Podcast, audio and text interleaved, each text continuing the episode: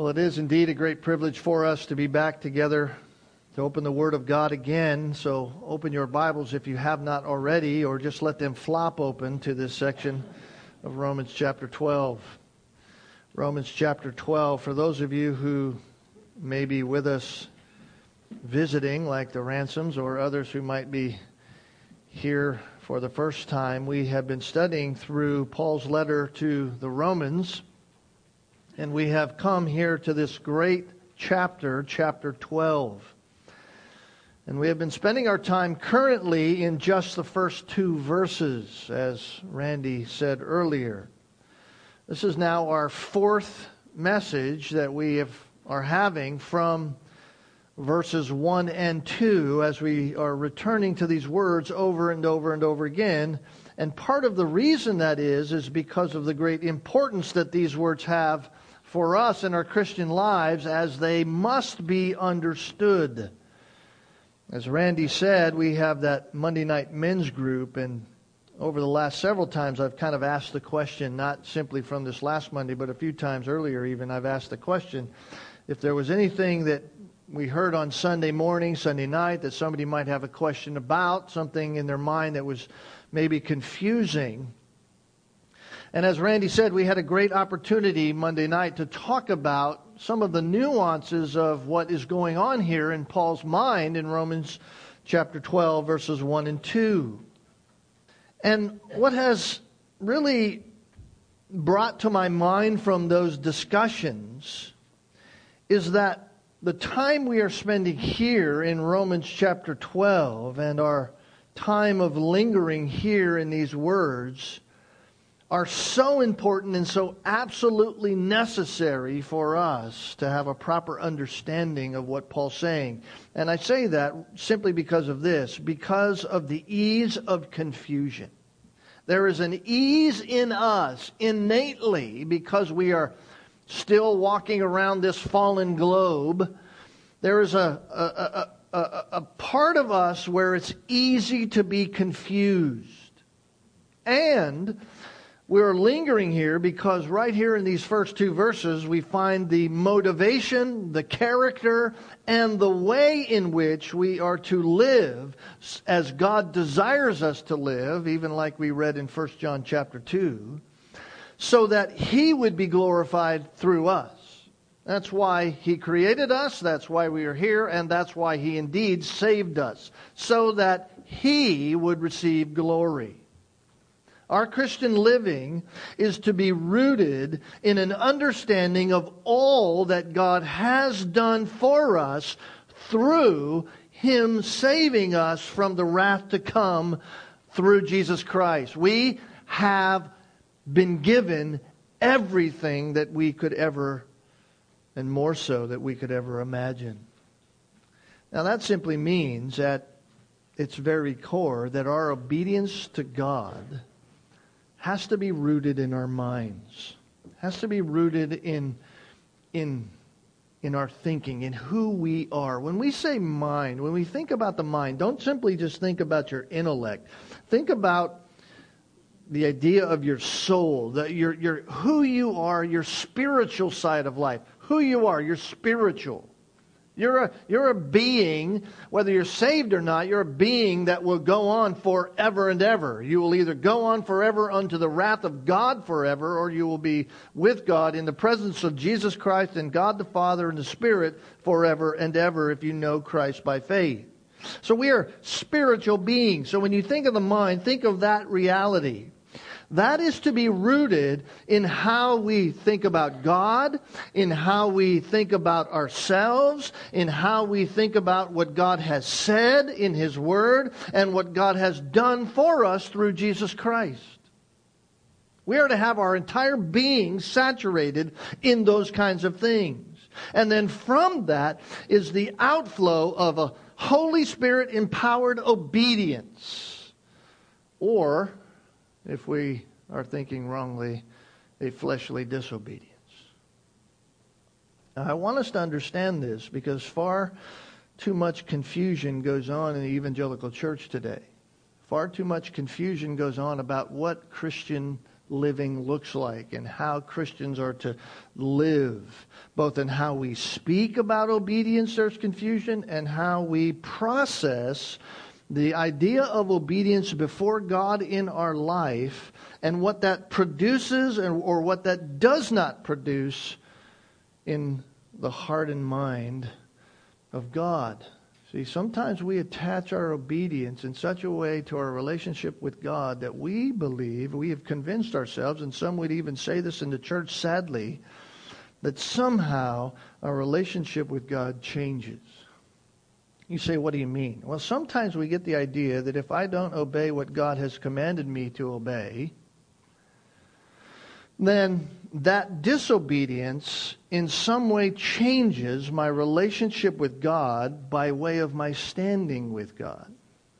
Now, we may say we don't think that way very often, but we do sometimes because how many of us have sinned, or maybe there's some sense of pattern of sin that you find in your life that you're having a hard time having victory over, and you have thought to yourself, well, if I live like that, I must not be what? Saved. Do you see what we've done when we've done that? We have then taken ourselves to the place of not just evaluation of our lives before God, but we have now transferred ourselves and made salvation an aspect of my obedience in my thinking. I've said, well, if I obey, then, then I must be okay with God. But if I don't obey, then somehow my relationship with God must have changed. In other words, if God says that a blessed person is the one who meditates on the Word of God both day and night, Right? Psalm 1. How blessed is the man who does that, right? That's what he does. Doesn't hang out, sit with, think about, and, and associate all these kinds of ideas with the, the wicked. His desires is for the law of God, and on that he meditates day and night. Well, if I don't do that, and I find myself failing to do that because of circumstances outside of my control, or really most of the time just my willful laziness, then I must not be a Christian. Because Christians are people who always interact in some way with the Scriptures.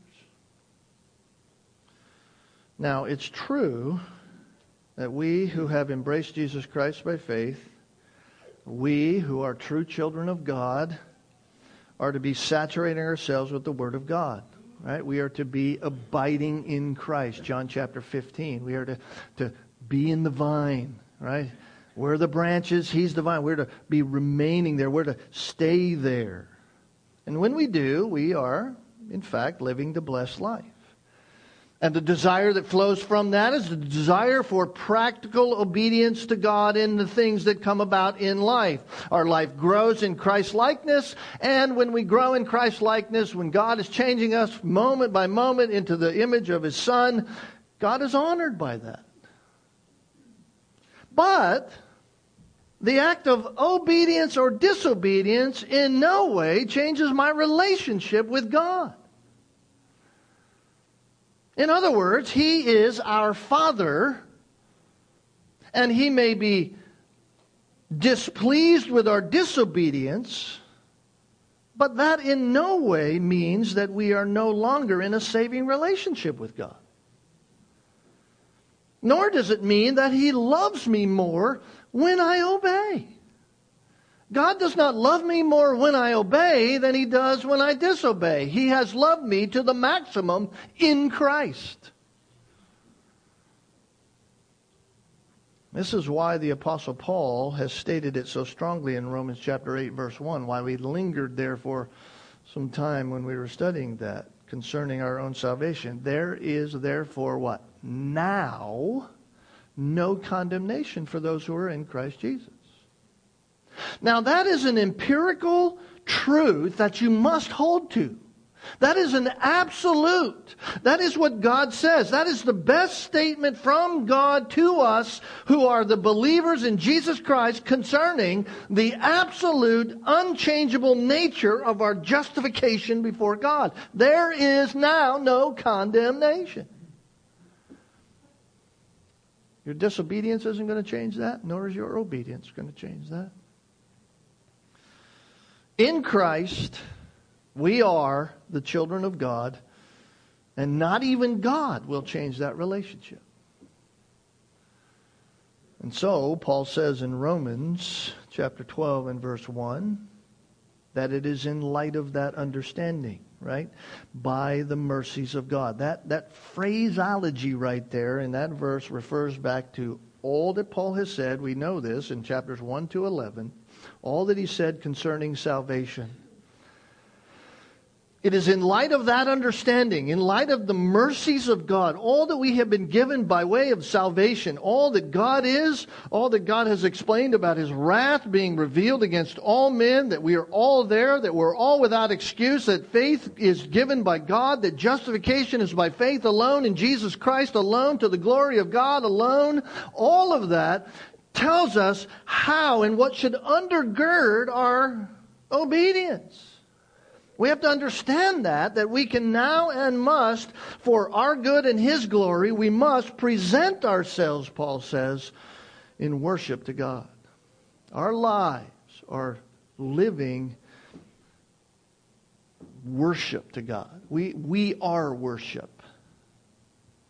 Our Christian life is not what we do, it is who we are.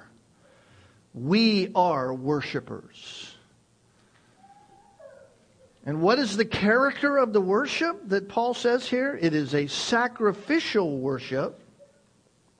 It is a sacrificial worship that is continual. That's why he says, present your bodies a living sacrifice. It is a holy sacrifice. That means totally and utterly different than anything that was sacrificed before, that was that, that, that somebody might say is an external, is to be set apart unto God in every kind of way. It is acceptable. That means it is God pleasing to God. There are certain things that God isn't pleased with. There are ways in which God commands that he be worshiped. We can't just say, I feel like worshiping God this way, and God is pleased with that worship. God has ways in which He has designed and described that He should be worshiped. And so we worship Him acceptably, and it is worship that is born, as we talked about last time, from a reasoned mind. It isn't mindless worship. It's reasoned from the Word of God. That's why we call it spiritual. That's why the New American Standard has that word there. It is the spiritual service of worship. Now, what is all of that saying? This is what some of the guys were asking on Monday. What, what does that mean? What is, what is that saying? I mean, let's put some flesh on that. Because it's, it's simply saying this. It's simply saying that when we walk this Christian life, we cannot live in any way that we feel is right. We can't live by our feelings. Right? We can't live that way. We cannot live with this idea that my opinion is what rules the day. That kind of thinking is known as subjective thinking. And I want to I want to talk about this for a minute because you've heard me use this term before, subjective or objective, and I want to kind of deal with that here as we look at this before we move on. Because subjective Uh, especially when it comes to our thinking, because here's what subjective means. Here's what it means, okay? Subjective simply means this something existing in the mind, belonging to the thinking. In other words, something belonging to the thinking of the subject, us, something belonging to us rather than the object of thought. That's subjective thinking. It's a subjective evaluation that places far too much excessive emphasis on moods and attitudes and opinions. In other words, it's egocentric. Egocentric, that's man centered. Subjective thinking is all about us. It's all about what I get, what I want, how I'm doing, how I feel, what my opinion is, all of these kinds of things. That's subjective thought. So if that's subjective thinking, what's objective thinking? Well, objective means this thinking that is not influenced by a person's feelings or interpretations or their prejudice. It's based on facts. It's, uh, in other words, it's unbiased. Uh, subjective thinking is biased. It's biased because it's all about you. Objective thinking is unbiased.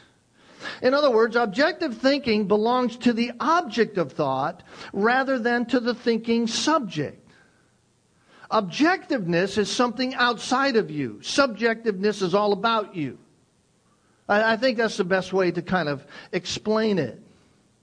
So, we could sum it up this way subjective thinking flows from us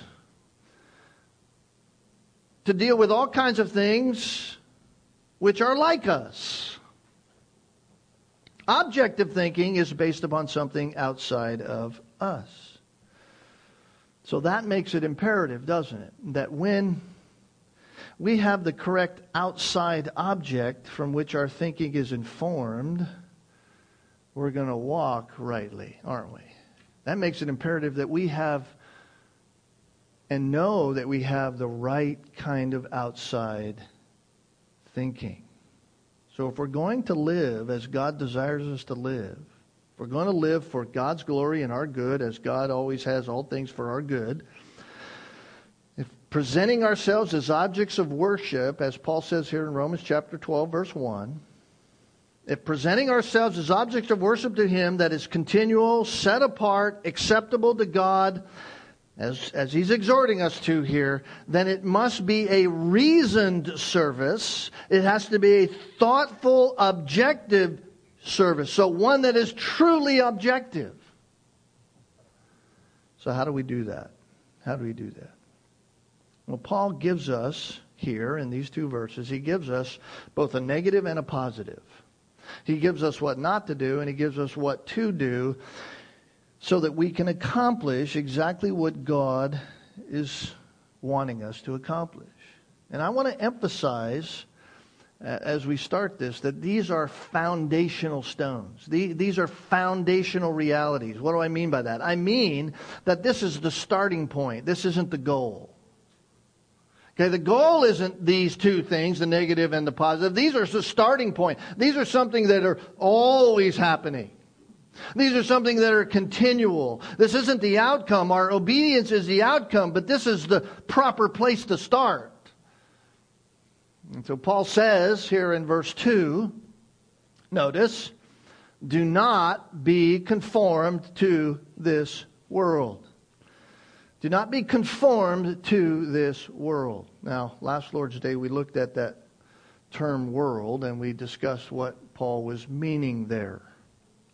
Just a quick reminder for those of us who are memory challenged it means the system of the world, the thinking of the world, the way the world operates and all that it comes with the lust of the eyes, the lust of the flesh, the desires of life, the, the strong desire, the epithumia of life.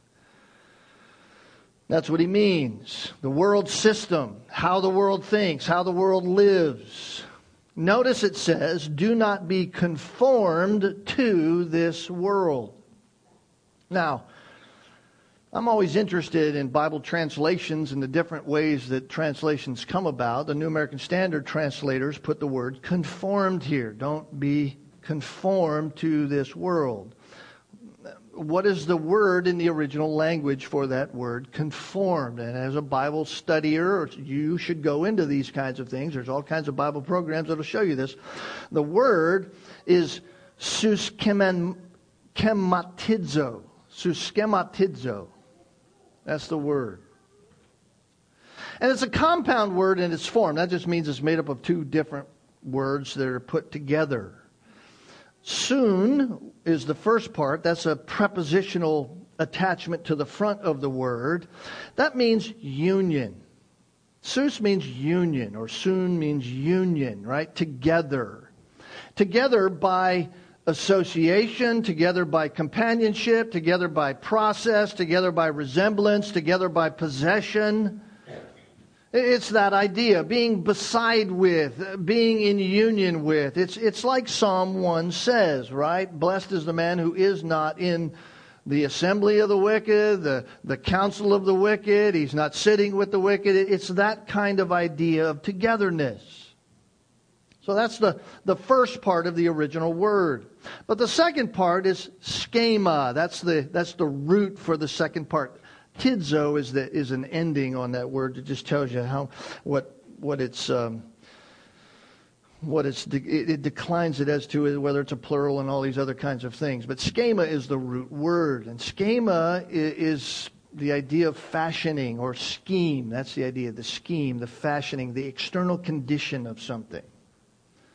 So is that what conform means? This is the original word. Uh, they've translated it with conformed. Is that what conform means? Well, I said, well, let me look that up in the dictionary. You can go into dictionary, go into dictionary.com. You'll find this exact information there if you want to. Here's what the dictionary says about conform. Conform is to act in accordance with or in harmony with, to comply to act in accord with the prevailing standards, with the prevailing attitudes, with practices of some society or group, to become similar to, to be like it in form or nature or character. Well, I think the translator did a pretty good job, didn't they? That's a good word. We're not to be like the world and its ways in our thinking. You're not to be like them, unified with them, uh, becoming like them. So now let's take that understanding and ask the question okay, so what are the implications of that in my life? So what, are, so what are the implications of that? Okay, Paul says here, don't be conformed to this world. I know what world means, that system and all of its ways of thinking. It says don't be conformed, don't be unified in any kind of way, similar to, don't become like that. Okay, what are the implications of that in my life? Well, from the context of what we've been learning, what Paul is speaking about is not simply the actions of the world around us, He's not simply talking about the externals, right? He's talking about what drives those externals. He's talking about our spiritual side, who we are, our thinking, our mind, where those actions come from.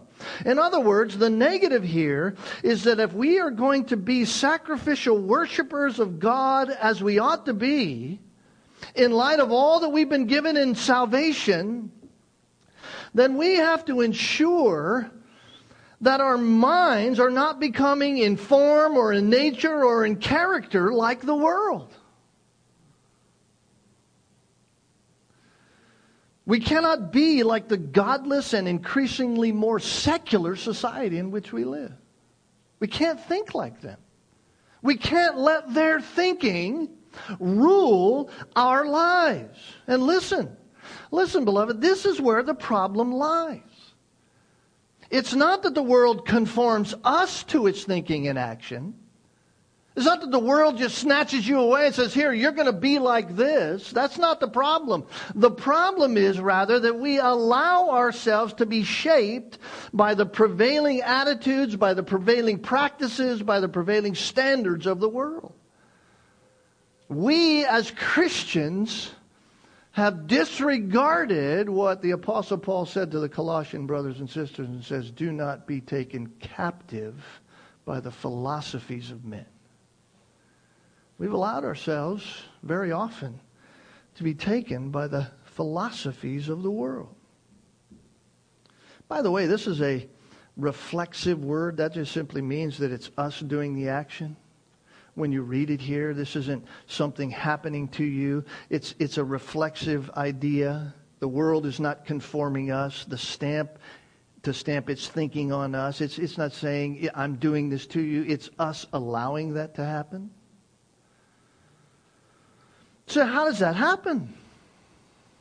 Well, let's listen to a couple passages one from the Old Testament, one from the New. We could turn to several, but I, I just want to Turn to 1 here in the Old Testament. You don't have to turn there. You can write this down. Deuteronomy chapter 18, beginning in verse 9. Here's what God said to the people as he was bringing them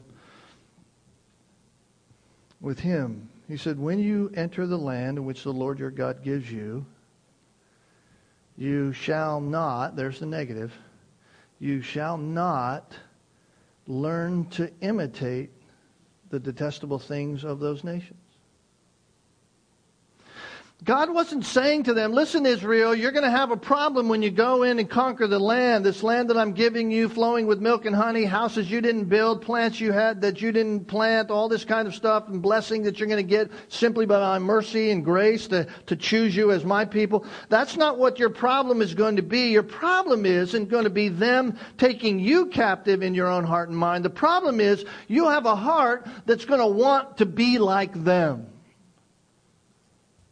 You're not going to have a mind that wants to think like them. You have all of this that wants that, and you need to learn not to imitate them, not to be like them in every way.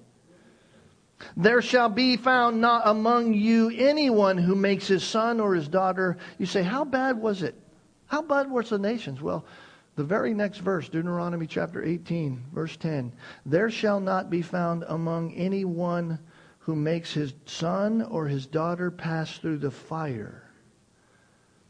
You realize they were taking nations who were offering their children to the gods by throwing them in a fire? Using their own children as personal sacrifices in hopes that they would appease the gods of their minds? He says, You're not to imitate that. I mean, who would do that? And yet God has to warn them, Don't do that. You're not to imitate that. You're not to practice witchcraft. You're not to be one who interprets omens. You're not to be a sorcerer, one who casts out spells, or a medium, a spiritist, one who calls from the dead. For whoever does these things is detestable to the Lord, and because of these detestable things, the Lord your God will drive them out before you. You shall be blameless before the Lord your God. For those nations which you shall dispossess, listen Listen to those who practice witchcraft and diviners, but as for you, the Lord your God has not allowed you to do so. Why? Because Leviticus said, I'm the Lord your God. You shall have no other gods before me. You listen to me. My voice, my words, what I say is to be your absolute authority. You don't you don't buy off on the philosophies of the nations you're in. You don't listen to their words. You don't listen to their so called wisdom. You don't listen to their so called experts. You don't do their things. I don't want your thinking to be any kind of their thinking. Here's an interesting reality. If I say the word ignorant, to you, what's the first thing that comes to your minds? Unknowing, right? That's what we typically say. If someone's ignorant, they don't know. Well, turn to the New Testament, 1 Peter chapter 1. 1 Peter chapter 1. Notice what Peter says.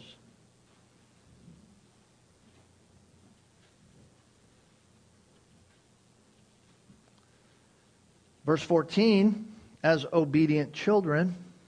So here's the result you're, you're an obedient child. As obedient children, do not be conformed. By the way, that's the same word as Romans chapter 12, verse 2. Don't be conformed to the former lusts. Don't be conformed to those things that you had before, to former lusts, previous epithumia, previous strong desire. That's the word. Strong desire. Don't be conformed to the previous strong desires in which were yours in your ignorance.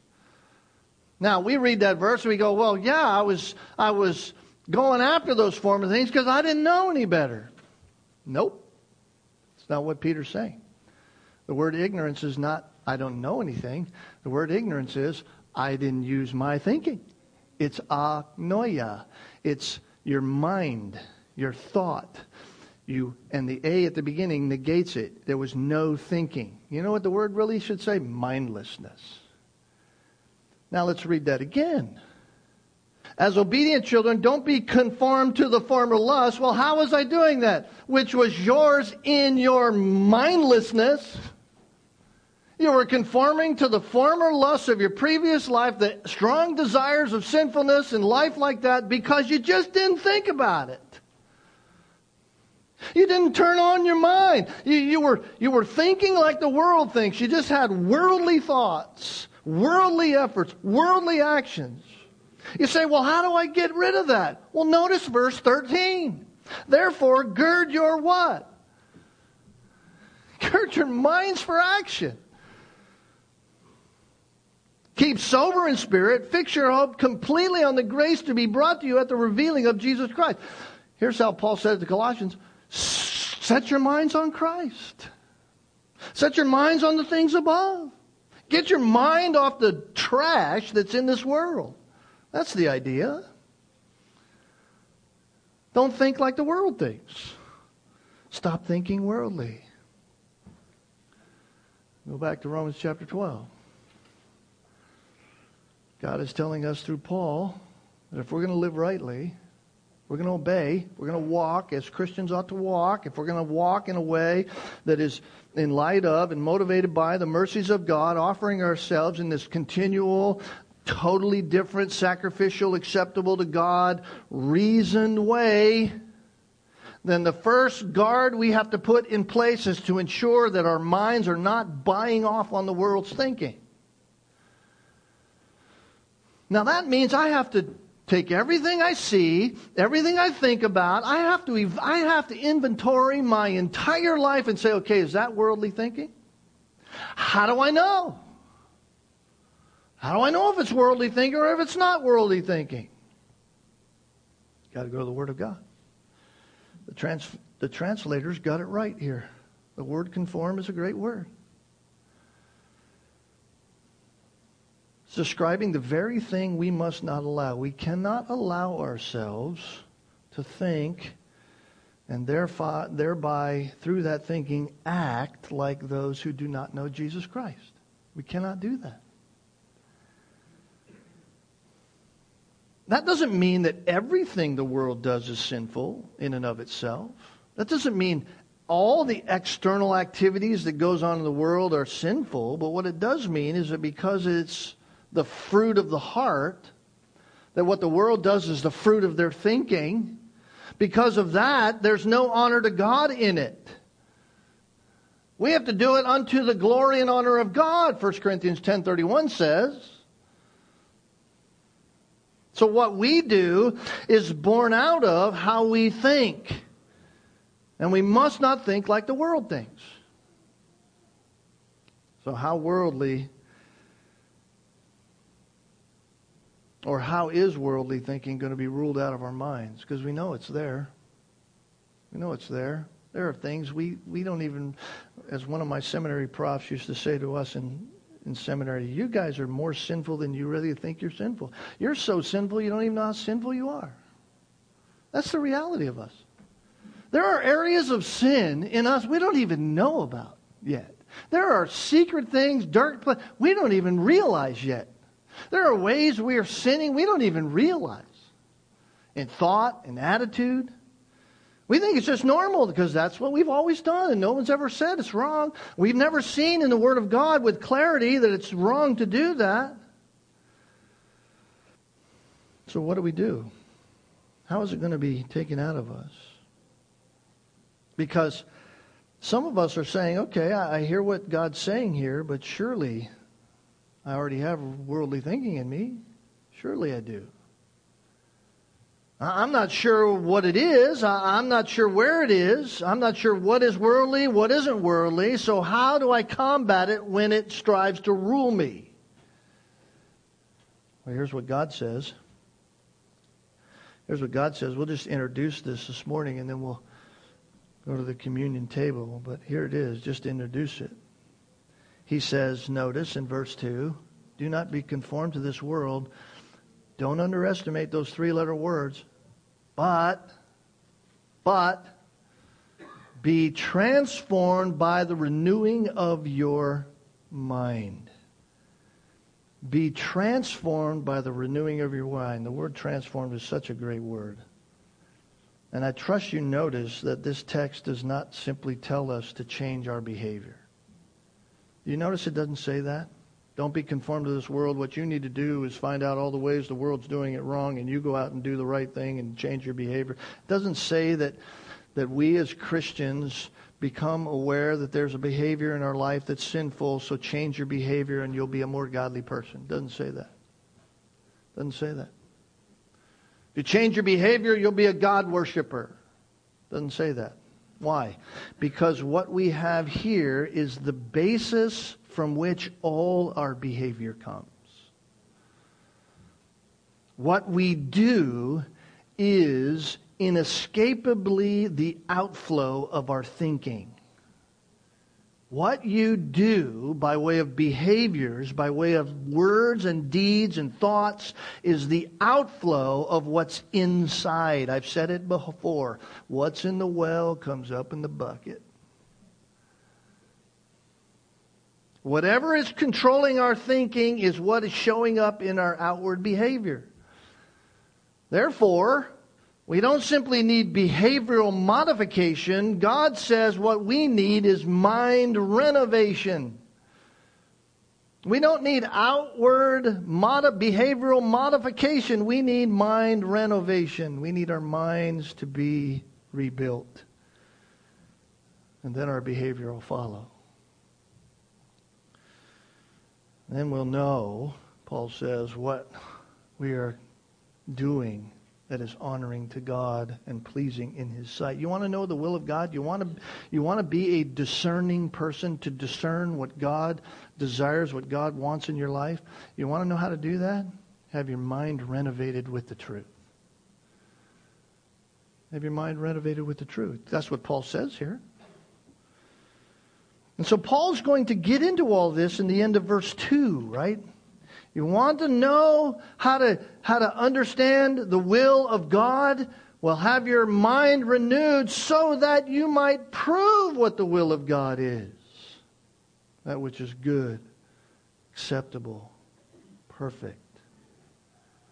See, the world and its thoughts, the world and what it wants, its choices are going to come along. They're going to tempt us in a certain direction.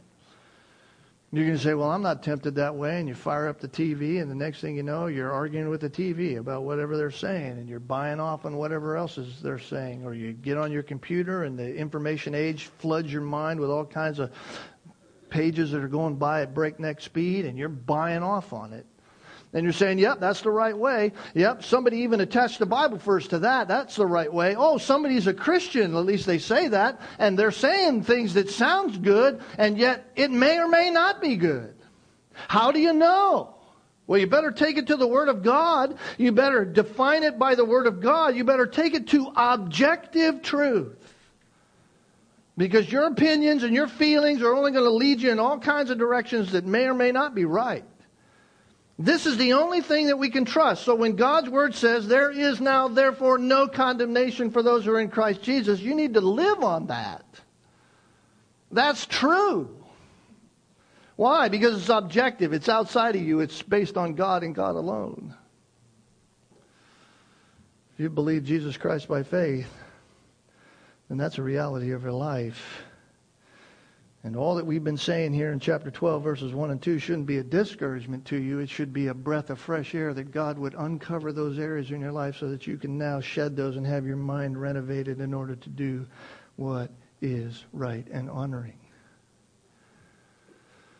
As the world comes in, the world comes in. All of us know that. The world comes in doesn't matter what it is. They have all kinds of opinions about your family. They have all kinds of opinions about your friends, about your finances, about your faith, about future things, about your freedoms as a Christian. All kinds of opinions about that, every area of life. How we think and what we are allowing to influence our minds is going to impact the direction that we go. You, you ought to always be saying to yourself, anytime somebody says something, some, something wants you to go a certain direction, you say, okay, but what does the Bible say about that? And if you don't know, you dig in to find out. And if, if you need some friends around you to help you dig in to find out, and maybe you don't find the answer right away, and maybe you got to say, okay, well, I'm going to put the brakes on in this deal until I find out. I'm not doing that until I find out. Don't buy off on this fact that you, you say to yourself that I hear people say from time to time, well, I have peace with it. I have peace with it. Listen, I hope we have peace with the Word of God, but listen, don't, don't, don't buy that. your heart will have peace with all kinds of garbage. Don't buy that. Only have peace when, it, when it's under the truly, rightly divided Word of God. Then you can stand on it and say, yeah, okay, I have peace with that because that's what God would do. See, our lives, beloved, are worship to God.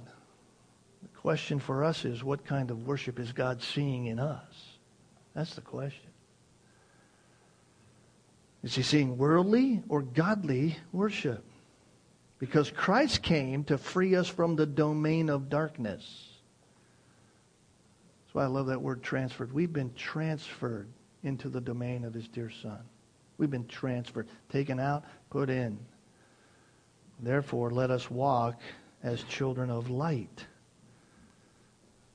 That's what he's saying. This is what our time around the communion table is all about. Not about externals. This doesn't make you Christian. This doesn't even help you become a Christian. This, this does nothing for you in the sense of the spiritual side. This is an act of obedience for those who are Christians, not for those who aren't. The juice, the bread, doesn't do anything. It's not going to help you. In fact, the Apostle Paul told the Corinthian church, taking an unworthy manner is to bring condemnation upon yourself. Paul says, listen, don't be conformed to this world. Don't let your mind be taken by the philosophies and thinking of the world. Doesn't matter. You want to know how to parent your children? Follow the Word of God. You want to know how to raise your kids when they're older? Follow the Word of God. You want to know how to take care of your older, older parents? Follow the Word of God. You want to know how to live with your neighbors who don't like your dog barking at night? Follow the Word of God. You want to know how to deal with one another in the church who irritate each other and get under each other's skin and we don't like each other sometimes? Follow the Word of God. Don't go, well, I'll just do this because it's comfortable over here. I don't, I don't, I don't need to do that. You know, it's easier to go with this direction. Don't do that. Don't do that. Follow the Word of God. The Word of God says, go to one another. Make it right. Word of God says, look, if you're going to at the communion table and you have an offering, but you realize there's something against you and a brother, look, don't take that. Let it pass. Go take care of that first. follow the Word of God. That's objective. Is it any wonder that God's Word says it's sharper than any two edged sword, divides down to the thoughts and intentions of the heart? Thoughts and intentions. You want to know what your thoughts are and your intentions are? Look at the Word of God. He's going to go, there you are. That's who you really are. And then God says, now deal with it in Christ. You can do that. What a blessing. What a blessing. We're not left. We're not left to ourselves. We're not just left out there to flounder and go, boy, I wonder, I don't know, maybe, well, my, I feel right. Oh, okay. We're not left to that. We have the Word of God. We have God saying us, here's what you're to do. Here's how you think. Here's how you act. We go, okay, Lord. And when I fall, I go to the Lord and I say, Lord, please forgive me. I'm not doing what I should do. And, and there's chastening there. Sometimes there's there's consequences. Praise God. Those consequences are most often mitigated by the grace of God. They're not as bad as they could have been if God didn't mitigate those consequences. Because that's what a loving father does. Cares for his children. Well, that's that's probably just an overflow from Monday night, but we'll we'll get to more of it next time. Let's pray together. Father, we thank you again for our time this morning a privileged opportunity to look at these things in a practical way, probably more practical and maybe normal. Lord, you have told us that we are to take your word and we are to think it out. We're to think through it. We're to put it in practice. Well, that means we have to think about the implications for our lives. We have to think about what does that do for me in my life? How does that work? What, what does that do with my thoughts? What does that do with my family, my friends, my workplace? wherever it is, how do I need to live? You've given us everything we need for life and godliness. You've even empowered us to be able to walk by faith, trusting you, even when it makes no sense sometimes. But we can trust you because you're right. You're right. Father, help us not trust our feelings, our emotions, our fallenness, the world around us, but only you. We know that in the end you'll receive all the glory, and that's all we desire. for you to be seen in us, for others to see Christ in us that they might turn to Christ. As the outflow of our life is a circumspect, respectful behavior, honoring Christ, that they might glory in Christ. Lord, may you accomplish that in and through us even this day. In Jesus' name we pray. Amen.